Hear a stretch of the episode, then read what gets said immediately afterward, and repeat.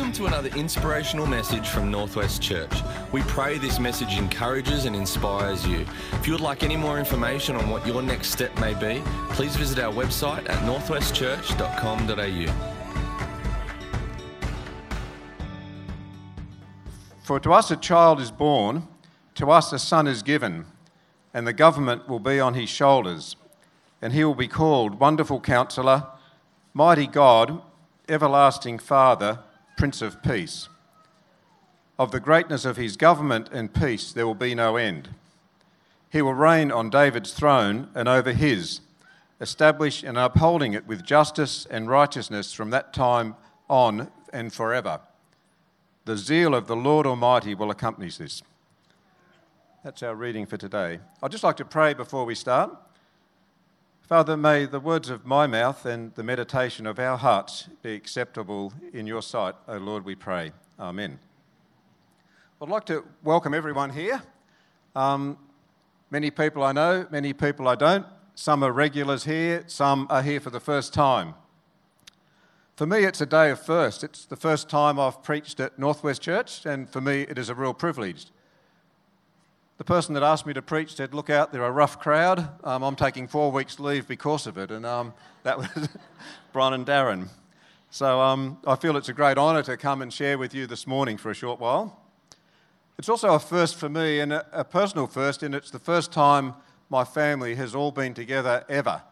Um, Gay and I are the proud parents of three daughters, and for the first time ever, our two grandsons, our three daughters, our son in law and our future son in law are all in the one place, and that's the first time in, in our history as a family. Um, they, they arrived in Tamworth, the last of them, last night, having travelled from London, Melbourne, Sydney, and we have two and a half days together, and it will be a great time of celebration. Last night, as a family, we celebrated the engagement of our eldest daughter, Felicity, to Winston. So we had a party at our place, and um, we're looking, looking forward to a wedding next year in Italy, of all places. So, um, yeah, for us, it's a great time of year. For me, um, a time where I finish work for a couple of weeks as of Friday, and so I've got some time where I don't have to think about too much medically and can think of other things. And this time of year, end of the year, Christmas coming, I always find that it's a good time to pause and just take stock of where we are, where we've been, and where we're going. And as we approach this year, this is the Sunday before Christmas. It's the, the, penultimate Sunday of the year 2019. And it's also the penultimate Sunday of this decade, of the second decade of our new century and our new millennium.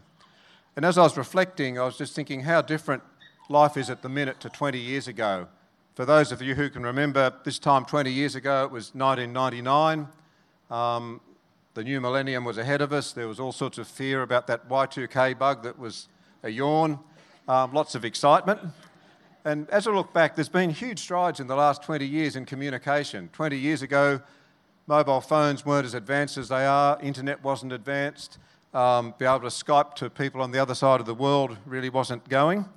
And travel has opened up. It's far cheaper now to travel long distances than any time in our history.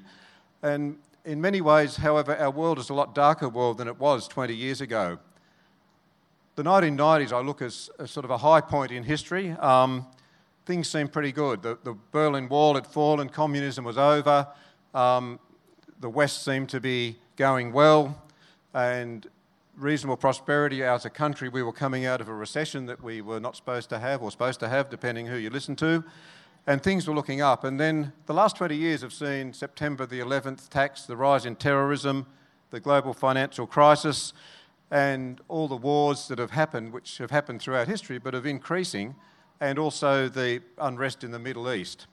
Um, closer to home, we've all been impacted by this terrible drought, and more recently by fires, where we walk outside and smell smoke everywhere, and we know that there's people fighting those fires on our behalf.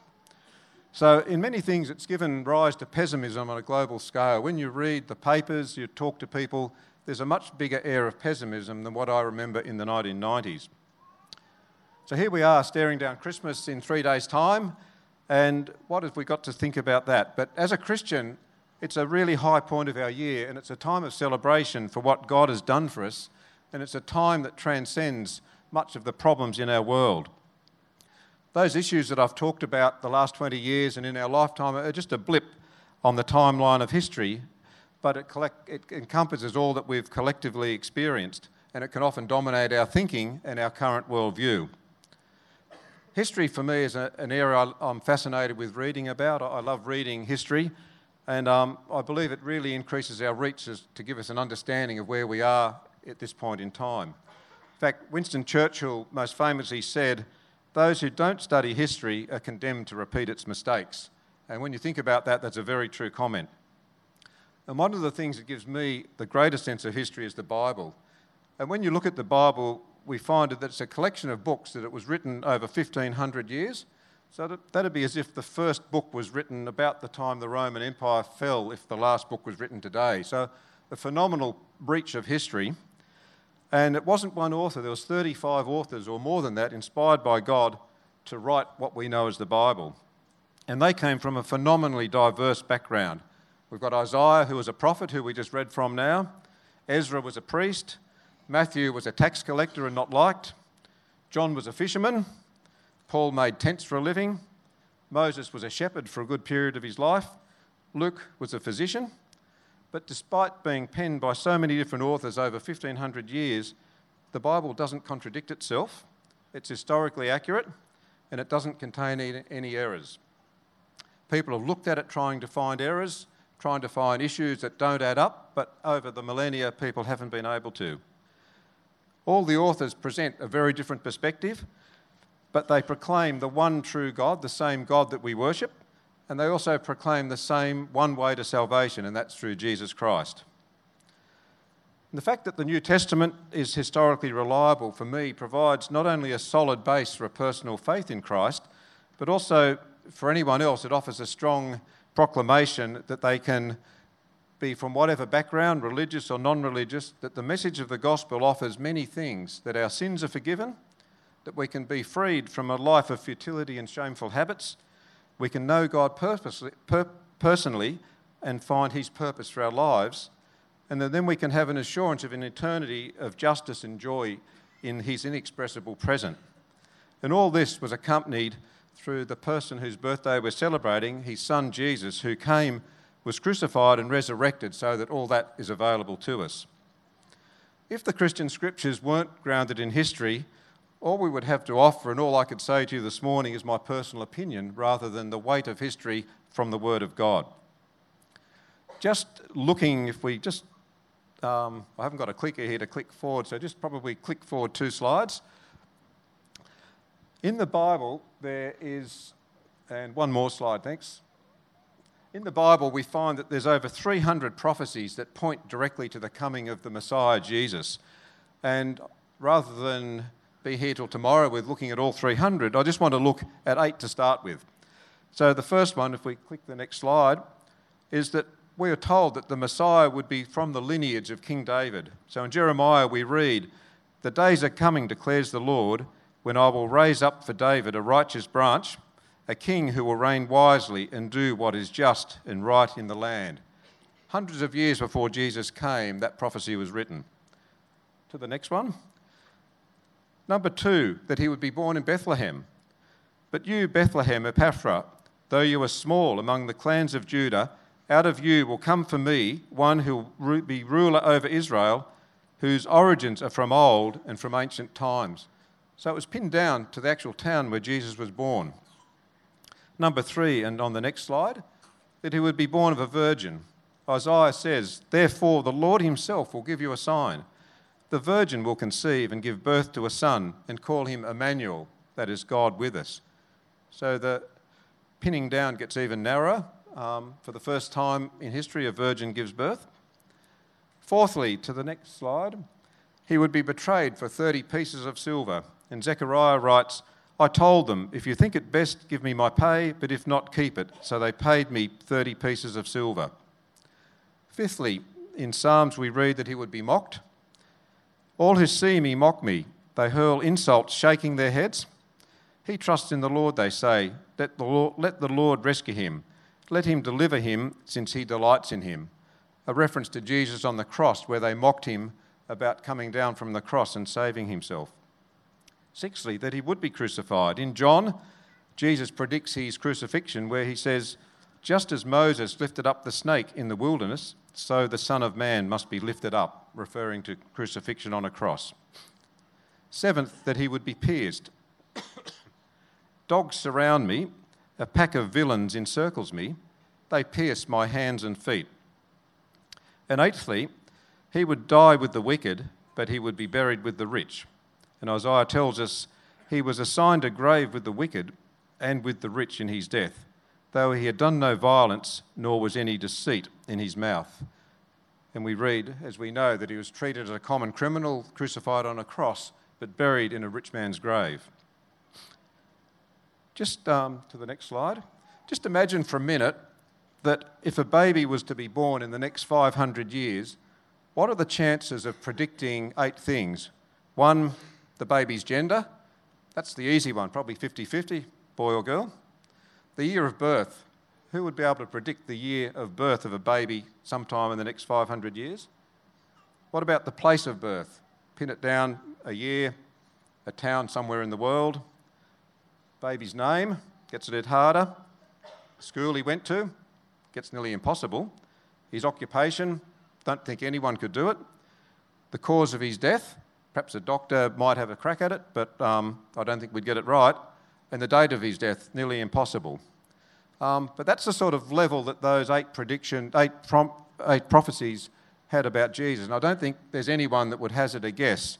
But in 1958, next slide please, uh, a Christian professor in America, Professor Stoner, was a professor of astro- astronomy, astrophysics, and mathematics. And he sat down and worked out the probability of eight prophecies being true if it was just given to chance. And he came up with a number which is 1 by 10 to the 17th. So that's about a million trillion if you put all those zeros together. And that's just for eight of those 300 coming true. Just trying to work that out because it's a number that no one's head can get around. But the closest way to imagine it is supposing you've got many, many dollar coins and you covered all of New South Wales with dollar coins, and you built each dollar coin of a pile of coins up to half a metre. So try and think our state, dollar coins a metre high. One of those coins you painted red and put somewhere in that mass. You then blindfolded someone and said, on your first try, you've got to get that dollar coin. Um, that is the r- chances of being right, 1 in 10 to the 17th power. So we're looking at 300 prophecies in the Bible. We've just looked at eight and the odds of someone making that up and getting it right is about that. You say, okay, well, what about if we have another eight prophecies, and I won't read them out, so we've suddenly got 16 prophecies, and the power goes in from one chance in 10 to the 45 zeros. Um, I didn't even try too hard, but a rough approximation was if you filled those dollar coins in the solar system out to about Uranus, marked one red, blindfold someone, pick it out, that's about the chance of getting it right. And if you go out 16, 32, 64, out to 300, I think the number of zeros become almost impossible to understand. So here we are looking at a book written over 15 centuries by 35 authors. Within that book, 300 prophecies pointing to the coming of Jesus at a point in time. And people say they can't understand it, they don't believe it, and it, how can it be true? Um, just on the law of averages, I think um, you just can't get past it. And for me, I can't get past it. So, just looking a bit further, we just want to look at the very first prophecy in the Bible. We looked at just eight random prophecies.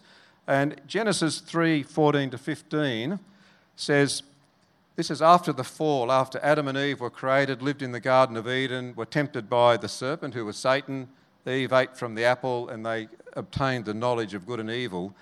This is what God says God said to the serpent, because you have done this, cursed are you above all livestock and all wild animals. You will crawl on your belly, and you will eat dust all the days of your life. And I will put enmity between you and the woman, and between your offspring and hers. He will crush your head, and you will strike his heel. In those verses are the first prophecy and promise to the fact that God was going to send his son. First thing God does was curse the serpent. Um, but then he turns to Satan, who was the, the, the, spiritual serpent, for want of a better word, and called him basically a liar and said his days will be on the earth in dust. Then he talked that his head would be crushed, and that's a reference to Jesus coming to basically crush Satan for one and all. And so, back the very dawn of human history, when just two people were on the earth and they got it wrong, God had a plan and he prophesied it back then.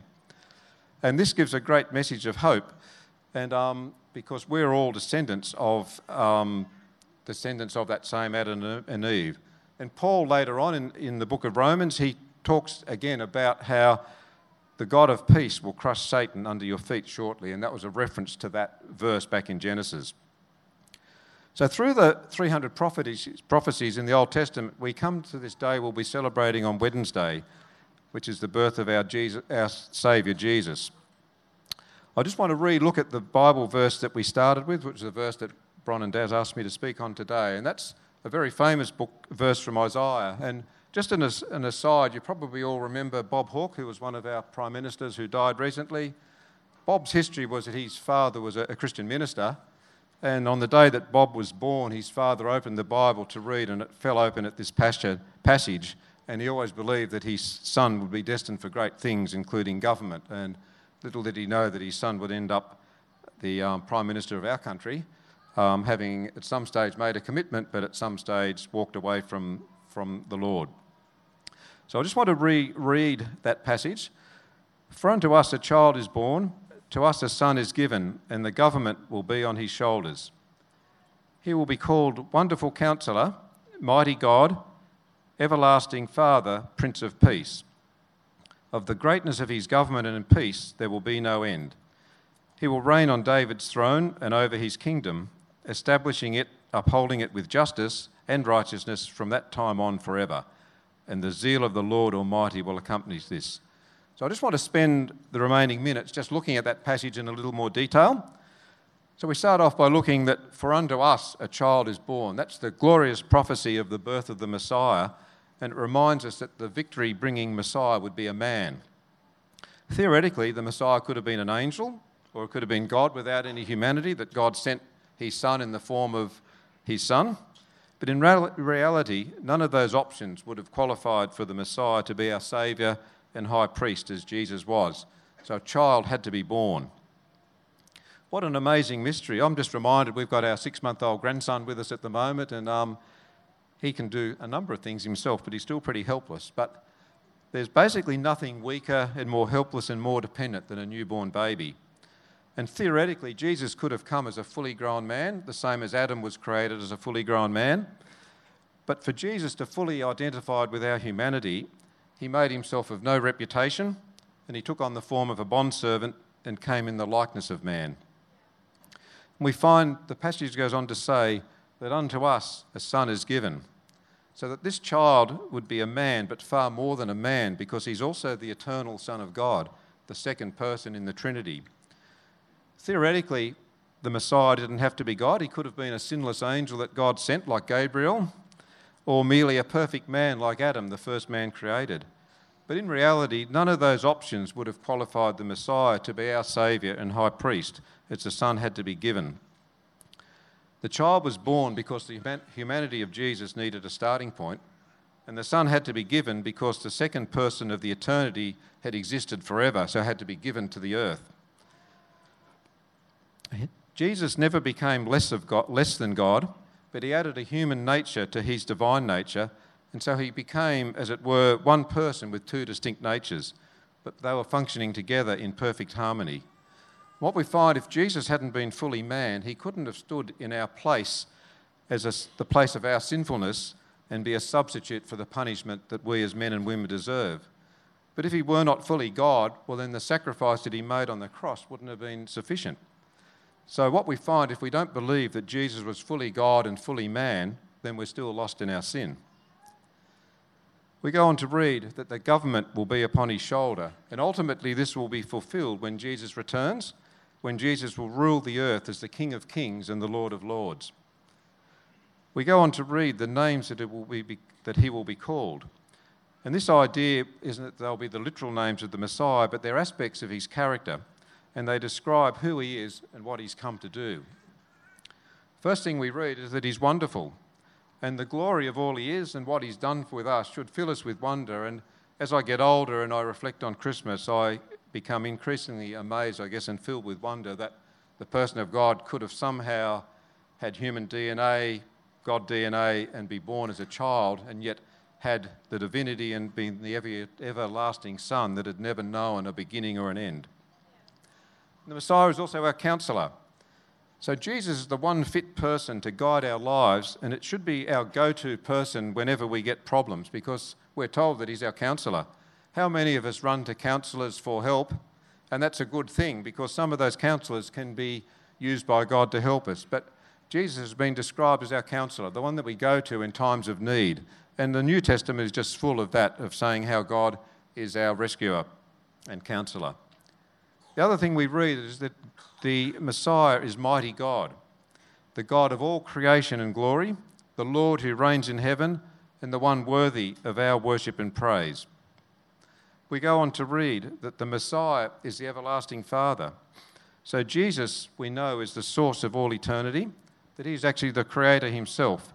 And it doesn't mean that he is the same as the Father, but he was there at the creation of the world and had a part in it. The Messiah is the Prince of Peace. He is the one that primarily makes peace between God and man, but also between man and man. And you look around the world at the moment, and there's just an absolute crying out need for peace. We go on to read that the increase of his government and peace, there will be no end. Even forever, there will be no end to the reign of the Messiah, and he will rule for all eternity. And that's something we have look, to look forward to as believers, where we will spend eternity with the ruler of the universe. Those of you who ever listen to classical music, Handel's Messiah is one of the greatest pieces talking about and singing about the coming of the Lord. He talks about one famous chorus where he will reign forever and ever, and he got it absolutely right.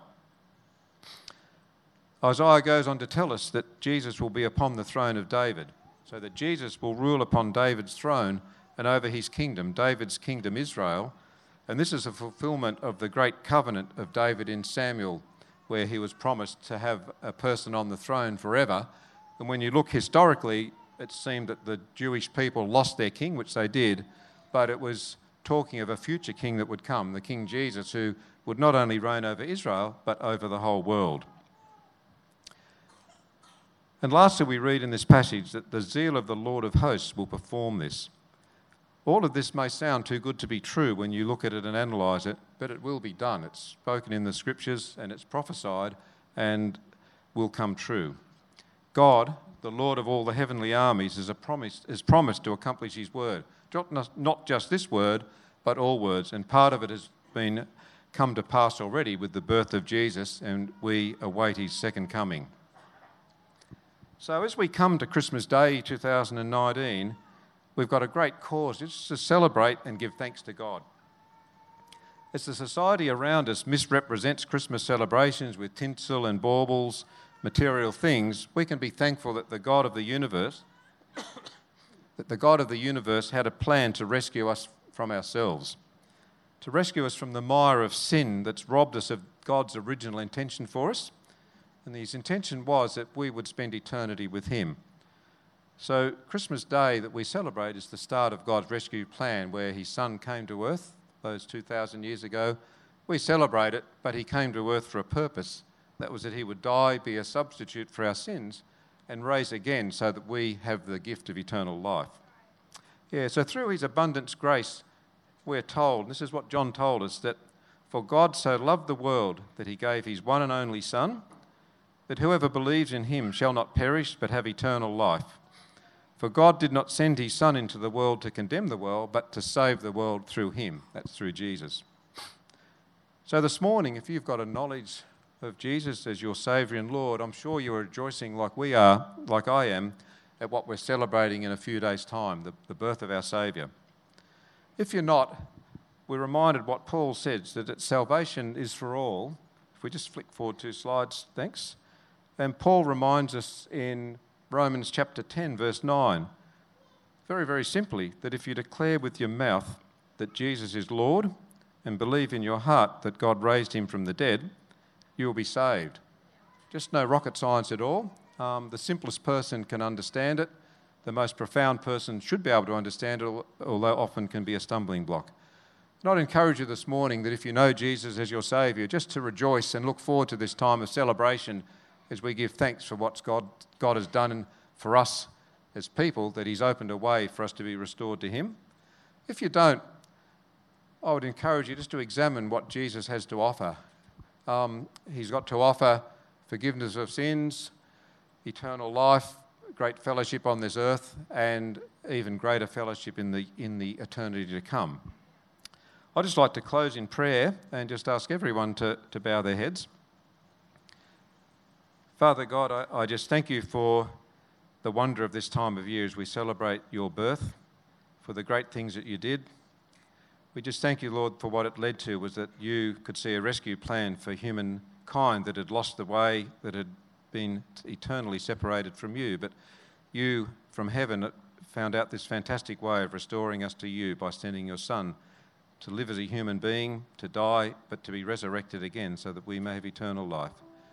I pray for everyone here, Lord, that they may experience the joy of Christmas. For anyone that doesn't know Jesus as their Saviour, that they would examine carefully and just come to the point where they give their heart to you and acknowledge you as their Saviour. This we pray in Jesus' name. Amen. Hey again, thanks so much for joining us on this podcast. Whether you are new and exploring faith or a follower of Jesus, there is a next step for you. There is always room to grow, more to be done, destiny to be pursued, and people to be reached. So, what's your next step? To find out, head over to northwestchurch.com.au. And thanks again for listening.